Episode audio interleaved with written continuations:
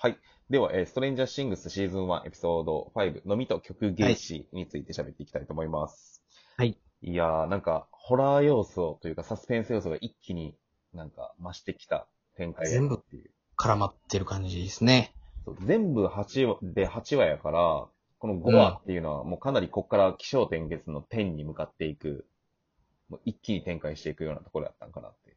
感じそうですね。だから、今起こってることとかそういうのを全部こう説明し終えて、で、これから、まあ、ね、観客である僕らが、僕らの想像をこう、裏切っていく楽しい、楽しい展開が、あと3話続くっていうのだけで考えてもすごい。まずもうこの、今回のタイトルの意味がわからなかったという。見る前は。まあね、見る前はね、飲みと曲芸師の。でも、ここはもう明快に意味が分かってくるっていう感じ。そうそうそう。なんか、あのさ、飲みと曲芸師の話で、まあ、これ飲みと曲芸師、これも見た人たちに説明してる動画なんで、えっと、全部ちゃんと言うんやけど、その、うん。ロープの上にいる飲みと、ロープの上に立っている曲芸師みたいなもので、うん曲芸師はロープの上をしか歩けないけど、飲みはそれを3次元で、裏側を這うこともできるみたいな。っていうところで、その、裏側の世界みたいなことを説明してるんかなって思うんやけど、なんか、うんこれって実は、あのね、別のなんか NHK のドキュメンタリー、NHK のドキュメンタリーで、えっとね、神の数式っていうドキュメンタリーがあるんよ。で、うん。その中で、えっと、要はその1次元、2次元、3次元、4次元みたいな、じゃあそっからの次元はみたいな話あるんやけど、その時にも結局そのロープの上にいる虫が例えに出るんやんか。だから結構これってあそうなんやそう、物理学の世界では当たり前に、あの、例えられる？発想っていうか、次元みたいなものを説明するときに、要はさ、人間から見たら、えっと、例えば平均台があるって言ってるやんか。うん。平均台の面って、俺らからしたら、1次元、うんっていうか2次元だったりするわけよね。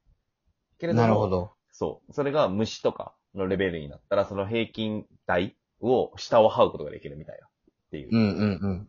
だから次元が変わって、その次元ってそんなもんであってみたいな。っていう。だから、ちっちゃな世界の中には多次元があるみたいなこととかもよく言われてて。面白いな。そうそうそう。いや物理学って結構面白いで、その物理学の数式をどうこうっていうのは俺らが興味持つことはないと思うんやけど、その物理学が今解き明かそうとしてる世界の仕組みというか、秘密みたいなんてめっちゃ面白くて、うんうん。なんかインターステラーをクリストファー・ノーランまあ、そういうことやな。そう、インターステラー見た時もそうやし、このストレンジャーシングス見てもそうやけど、なんかね、直近のやっぱりコンテンツのテーマとして、す、すごく実は俺らの知らないところで物理学とか科学が世界の仕組みをめちゃくちゃ解き明かしてってるんやんか。うんうんうん。だからその最先端の科学が解き明かした世界の概念とか、そういうものをドラマの中に取り入れてってる傾向があるなって思う。うん。ちなみにこのラスト5分なんやけど、一気にまた、なんかこのドラマってラストに一気にグッて持ってくるところが。傾向として。だから、この、えー今回5話。うんで、よ4話のラストっていうのが、あの、警察官のおっさんが、あの、研究所に入る、入るときに、ね、金網をこう切るところで終わって、うん。で、今回は、あの、木に開いたうんうん。あ、あ、ま、んあの、ねえ、ジブリやったらあれ、メイちゃんが中に人がいたような、あんなかな、穴やけど、まあ、今回、ストレンジャーシングさん、ネチョネチョの、ねえ、ドロドロの中にお姉ちゃんが入っていくって。なんかさ、俺思うんやけど、そのネチョネチョの中に、とかさ、生き物がネチョネチョしてるんだみたいな発想って、なんか、結構いろんな、東洋とか西洋と関係なく、どこのコンテンツにもある表現よな。まあ、なんかよく覚えてるのはもうプレデターとかうん。かな。あの、ネチョネチョがこう、地面に落ちたら、うん。それは硫硫酸と一緒ぐらいのなんか、硫酸をかなりもっと濃度を高くしたような、が、あの、プ、あれ、えっ、と、エイリアンの唾液やったりするでしょ？だってさ、ジブリとかもそういう表現するやんか。ジブリのね、ジュになってきた。桃の木姫もね、そうや。ナウシカもそうやん。なん しかも、ネチョネチョ。そうそうそネチョネチョって多分、あのー好きなんやと思うわ、みんな。う。みんなネチョネチョが好きってこと？まあでも俺らまあネチョネチョで生まれてくるわけやからな、そもそも。うん、まあまあまあ。はい。一つの原点があるとしたら絶対母親の体内やんな。うん。まあ、用水とかそういうことですよね。はい。まあ、ネチョネちゃんもあれとして、うん。でもい、まあ、一気にホラー要素というか。うん。なんかさ、パッて普通に歩いてってさ、パッて見た瞬間にさ、あの、か、川原的に言う、イチジクの化け物 が飛び出してきたところって、あのめっちゃなんか緊張感一気にエスカレートするよな、あの瞬間。そう。あれ、やから、本当に、あの、まあ、いいちじくって言ってるのが、うん。あのーな、僕は、あのーたい20代になるぐらいまでイチジク食べたことなくって、初めてイチジク見たときに、おうん。結構気持ち悪い、感してるななと思って、ビジュアルしてるんやなと思って、うん。で、今回のまあ悪役も、すごいイチジクに似てるなっていう 俺、イチジクはみんな使いたくなるよな。で、この、モンスターのでも、やっぱり、あの感じのモンスターは、あの、ギレル・デルトロやったっけ？ちょっとエルモデルド名前やね。うん。あの人のパンズラビリンスとかから、うんなんか、ああいう感じが入ってきたなっていうのはすごい思った。うーん。モンスターの形として、モンスターの。形、うん、形状も、やっぱり、あのーゴジラから、うん。トカゲから、なんか、いろんな、あと、クローバーフィールド破壊者とかで、どんどん形状が変わってきてるなと思うけど、やっぱりその、その年代年代の、なんかトレンドみたいなのがあるんやなっていうのはすごい感じたね。なんか、爬虫類からの脱出みたいなとこあるよな。うんもうだって、今回のひ、もう人やもんね、顔以外。うん。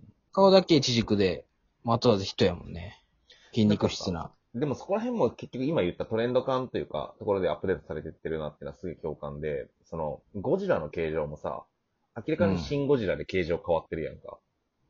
うんうん。口がさ、の開き方とかさ。せやね。あ、そう。うん口の開き方、すごい、あの、プレデターみたいになってるもんな。うん口裂けてるもんな、あれ。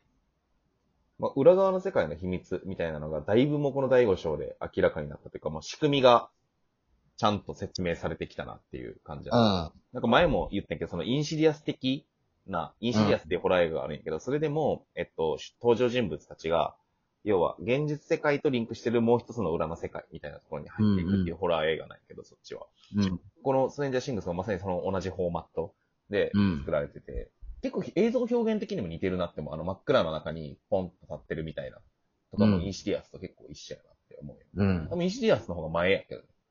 表現的にそれを先にやったの。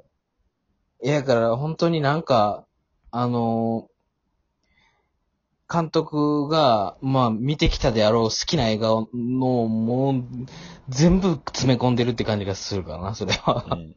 そういう意味でも。あの、L の、あの、回想シーンでも、スタンリー・キューブリックの、あの、宇宙の、あの映画、はいはいはい、はい。えーっと、2001年うちの旅。2001年宇宙の旅のライティングにすごい似てたし、うんうんうん。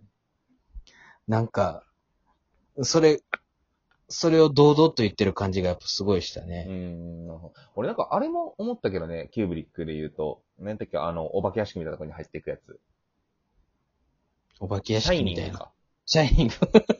もなんかカメラワークとかが、すげえシャイニングやし、なんかあとね、やっぱりその、60年代のさ、この話もしたけどさ、そのソ連というか、ロシアみたいなものを描くときの、なんか表現みたいなのも、すごくキューブリックとか、あの辺の時代の映画に通ずるものがあるなって感じがするな。う、悪役って言ったらなんかもう、ロシアの人なんかな？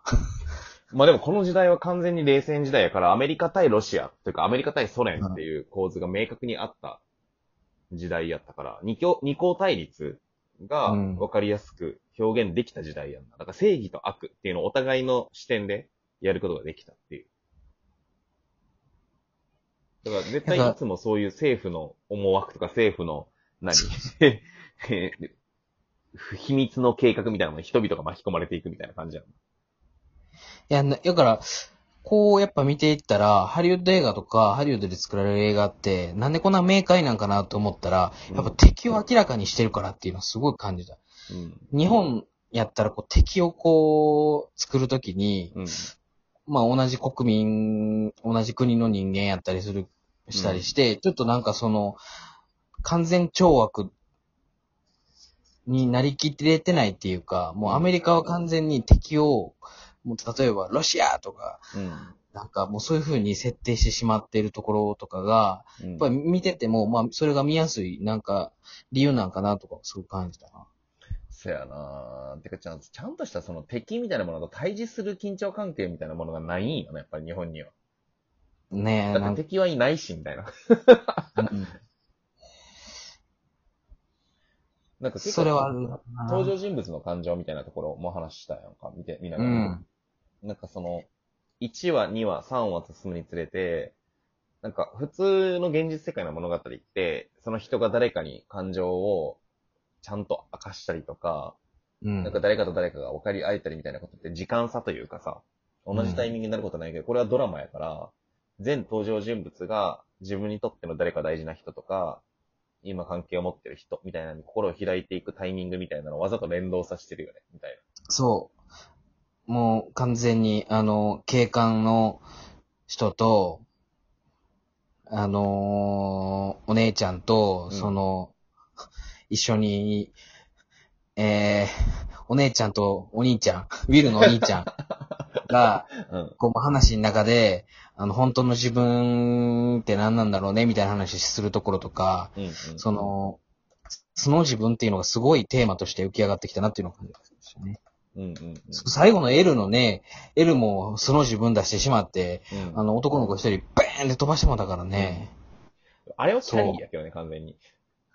もうき もうなんかもうキャリーあるあるみたいな、なんかこういう超能力系では絶対必要とするされるシーンやんか、ああいうのって。暴走みたいなもの描いちゃう、エネルギえ、えが力をこう制御でき。んってことよね。そうそうそうそう。もうあるあるやんな、力制御系。